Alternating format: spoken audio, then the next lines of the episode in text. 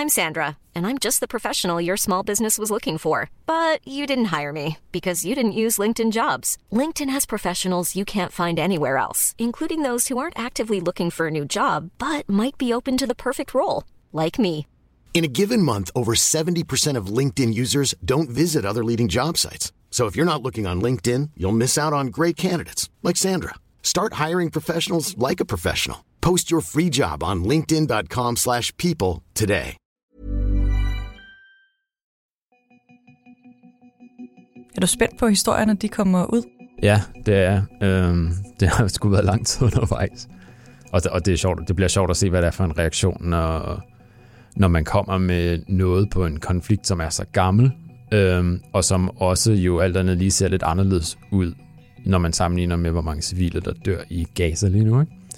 Omvendt ser man på den principielt, så, så er historien lige god. Altså det her det er første gang, man kan sætte et navn på et land, der har udført et angreb, hvor civile døde i NATO's mission i Libyen i 2011.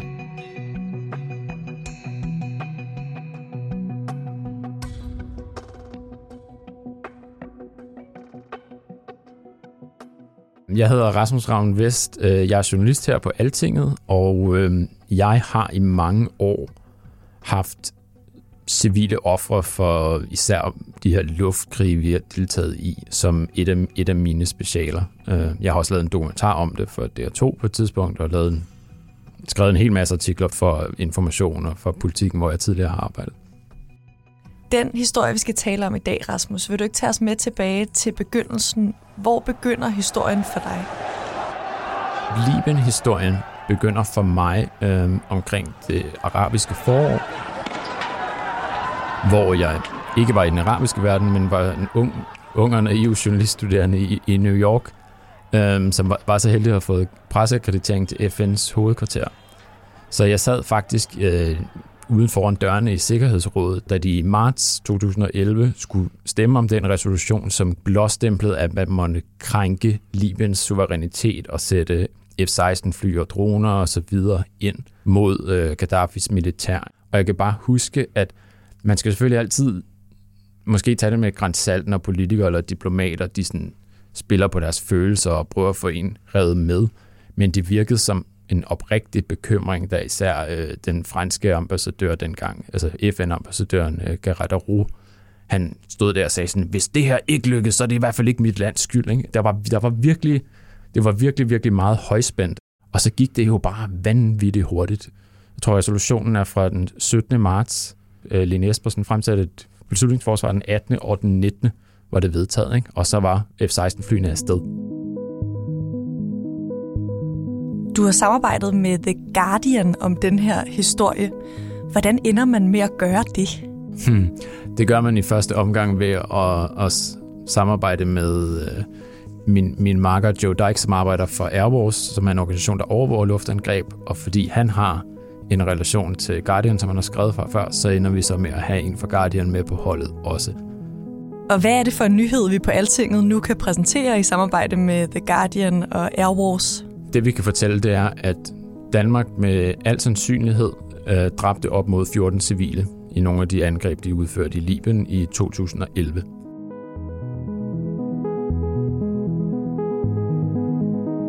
Rasmus, prøv at spole tiden tilbage til før 2011. Hvad var det, der foregik i det nordafrikanske land Libyen dengang? Jamen, det der skete, det skete øh, det var jo, at i, i slutningen af 2010, der brød det arabiske forår ud i Tunesien og spredte sig meget hurtigt til Ægypten, Yemen, Syrien osv., men i høj grad også til Libyen, hvor det meget, meget hurtigt blev meget voldeligt og meget blodigt. Og du stod og havde en, en diktator, som sagde, at han, han ville sende sine styrker ind i Benghazi, som var den by, hvor oprørerne især holdt til, og gå fra dør til dør, fra gade til gade, og slagte de civile. Og det var ligesom den overhængende trussel, der, der var hele grunden til, at man meget hurtigt gik ind i Libyen og hurtigt fik en FN-resolution og så videre. Ikke? Hele meningen med resolutionen, det er jo at beskytte civilbefolkningen. Meningen med resolutionen er jo ikke at bombe civilbefolkningen. Hvordan blev Libyen så et emne i det danske folketing? Men det gjorde det, fordi øh, ligesom vi hurtigt havde tilsluttet os Afghanistan, og, og ligesom vi også tilsluttede os Irak, så, så var der meget hurtig enstemmighed, øh, og det ord er vigtigt, om at det skulle vi være med i. Fordi helt historisk, så, så stemte samtlige partier i Folketinget for det, inklusiv enhedslisten.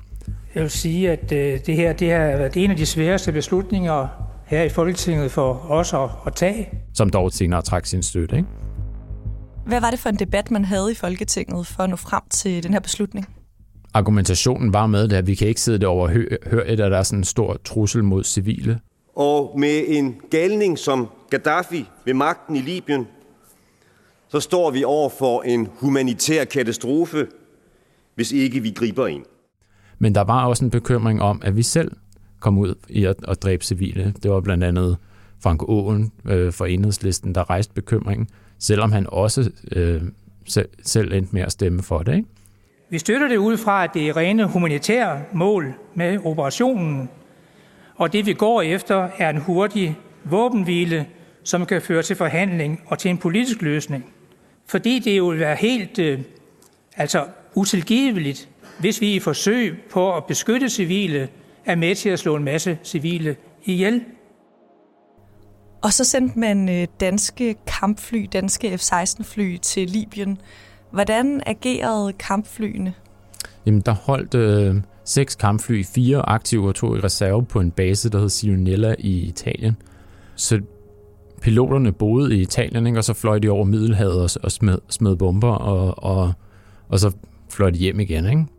Danmark smed 926 bomber øh, ud af i alt, jeg tror det er 7-8.000 bomber, så det er relativt meget i forhold til, øh, hvor mange lande der var i koalitionen, og, og, og når du tænker på, at, at et af dem er USA, jo, som har et langt, langt, langt større militær, end vi har.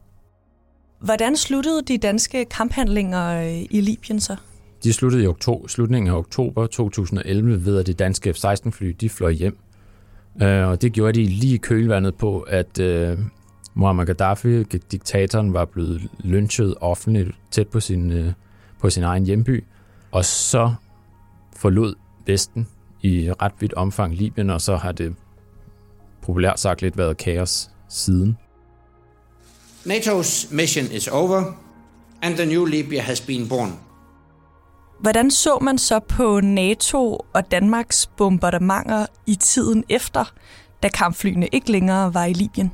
Der skete det i kølvandet øh, konflikten og i de konfliktens sidste måneder, at øh, foruden journalister, så var menneskerettighedsorganisationer som Human Rights Watch og Amnesty, men også en FN-kommission, øh, var på jorden for at undersøge steder, der var blevet angrebet af NATO's bombardement, og hvor civile var døde. Så de udgav en række rapporter, der alle sammen dokumenterede et tocifret antal civile drab. De, jo de angreb er jo specificeret med datoer, og typisk med koordinater også, som for eksempelvis FN har sendt, sendt til forsvaret og til, til de forskellige landes militær og spurgt, var det her jer? Hvilken bombe brugte de? Og så videre, og så videre mens missionen var i gang, der sagde øh, Anders Fogh Rasmussen, som jo som bekendt var generalsekretær i NATO, at man ikke havde nogen, og han lagde tryk på det her ord, bekræftede civile tab øh, i Libyen. As regards collateral damage, I have to say that uh, we conducted our uh, operations um, uh, in Libya in a very careful manner. So we have no confirmed civilian casualties caused by NATO. Da de her spørgsmål kommer, der, øh, der sætter Forsvarskommandoen, det, det daværende flyvertaktisk kommando, i gang med at undersøge de danske strike logs, kalder man den, altså logbøger over, hvor hvornår de danske F-16 har bombet. Og her konstaterer de, at i fire angreb, der bliver spurgt ind til, der har de danske F-16-fly øh, deltaget.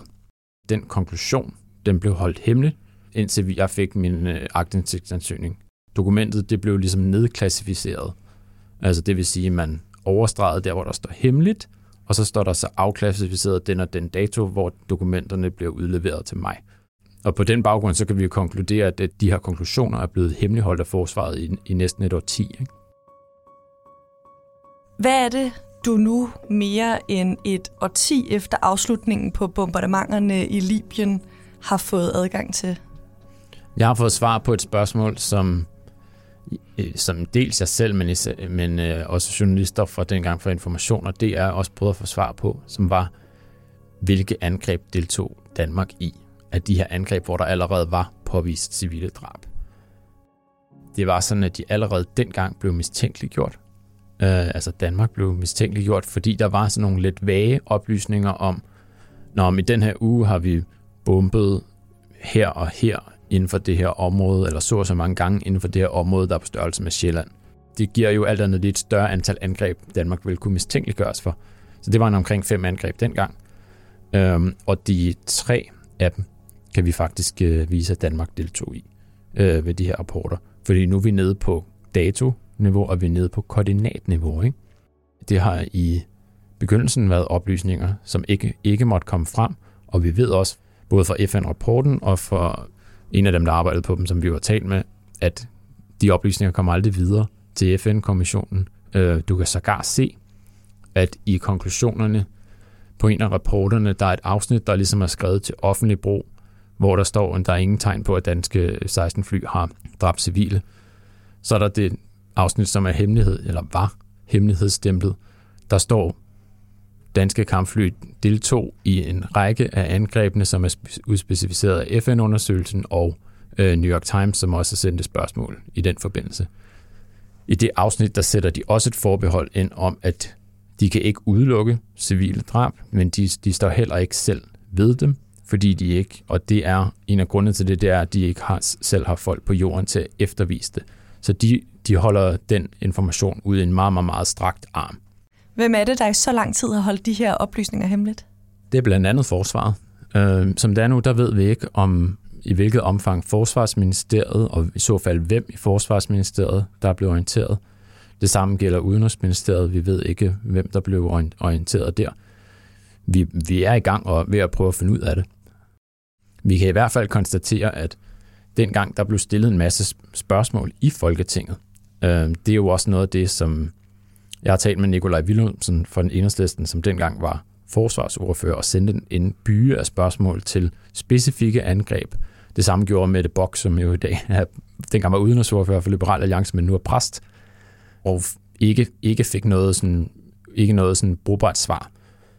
Altså Nikolaj Willumsen mener, at han er blevet ført bag lyset, fordi han, han har spurgt åben, om de vil undersøge civile drab, og der har pågået en undersøgelse, og, og, som vi kan vise med dokumenterne, og det har, han, det har han så ikke fået besked om dengang. Ikke? Men jeg har spurgt ham også om, som er lidt fræk, hvem har dummet sig her? Ikke? Altså er det, er det parlamentarikeren, der ikke spørger specifikt nok og regelmæssigt nok ind til det? Eller er det, er det ministeriet, der er uærlige i den forstand, at de, de putter med oplysninger? Ikke? Han, han beskriver det som om, de leger julelej ved at, om, at prøve at, på at undgå at svare. Ikke? I skriver jo med al sandsynlighed, har danske kampfly været med til at dræbe 14 civile. Hvad, hvad betyder med al sandsynlighed? Altså, vi har lige diskuteret det, inden jeg gik ind i studiet her, om vi, kan, vi kunne skrive, Danmark dræbte civile. Det peger alt jo på, at de gjorde. Når vi så alligevel lægger et lille forbehold ind, så er det fordi forsvaret ikke selv anerkender det. Og det gør de ikke, fordi de ikke har folk på jorden til at eftervise informationerne. Det er jo åbenbart uagtet, at det kommer fra en FN-kommission, de oplysninger. Når det så er sagt, alle de år, jeg har prøvet at grave civildrab, der har jeg aldrig haft en sag, hvor der har været så meget dokumentation, øh, i hvert fald fra den militære side, som der er i den her sag.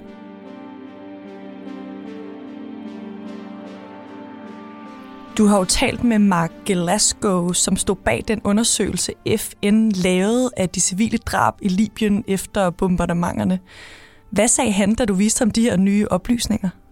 Han spærrede i den grad øjnene op, da han så det, øh, og kom med en masse banord, som jeg ikke vil gentage her.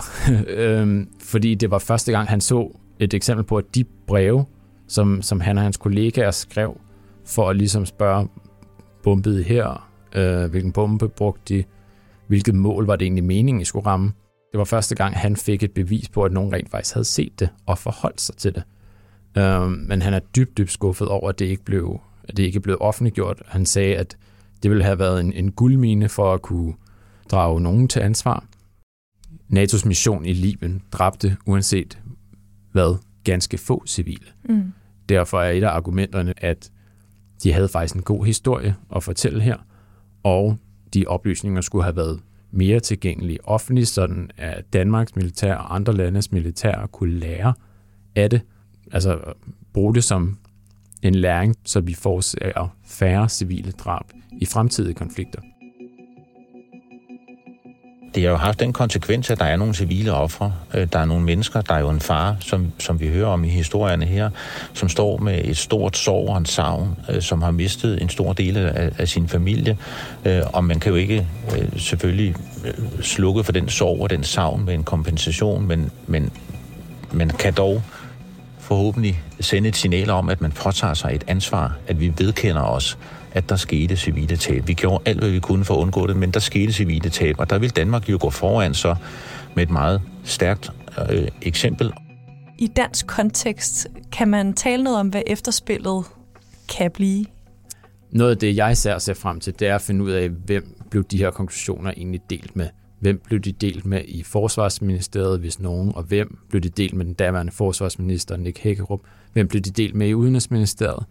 Øhm, vi ved, at Folketingets forsvarsudvalg ikke, ikke fik besked. Ikke? Jeg vil rasende gerne vide, om, om øh, generalsekretær Anders Fogh Rasmussen, vores tidligere statsminister, vidste Øhm, Vi har spurgt NATO, om han blev, op, han blev informeret, men det, det har de ikke svaret på.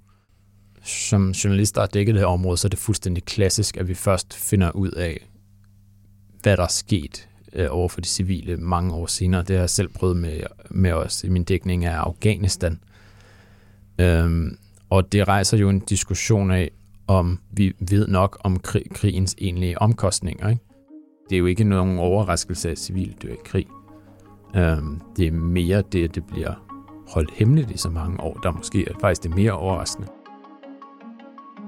Forsvarsminister Troels Lund Poulsen han fortæller til Altinget, at han på baggrund af de nye oplysninger vil åbne for Libyen-sagen igen. Han har konkret bedt Forsvarskommandoen om at redegøre for, om danske kampfly kan have skadet civile i Libyen, og om det burde have udløst en undersøgelse tilbage i 2012. Altinget har også forholdt den tidligere forsvarsminister Nick Hækkerup for den hemmeligholdte rapport, og han kan ikke huske, om han blev orienteret dengang. Den tidligere udenrigsminister Ville Søvndal, han mindes ikke, han blev orienteret. Det var alt for Azure i dag. Bag dagens podcast, der står Clara Vestergaard og jeg, Karoline Tranberg. Tak fordi du lyttede med.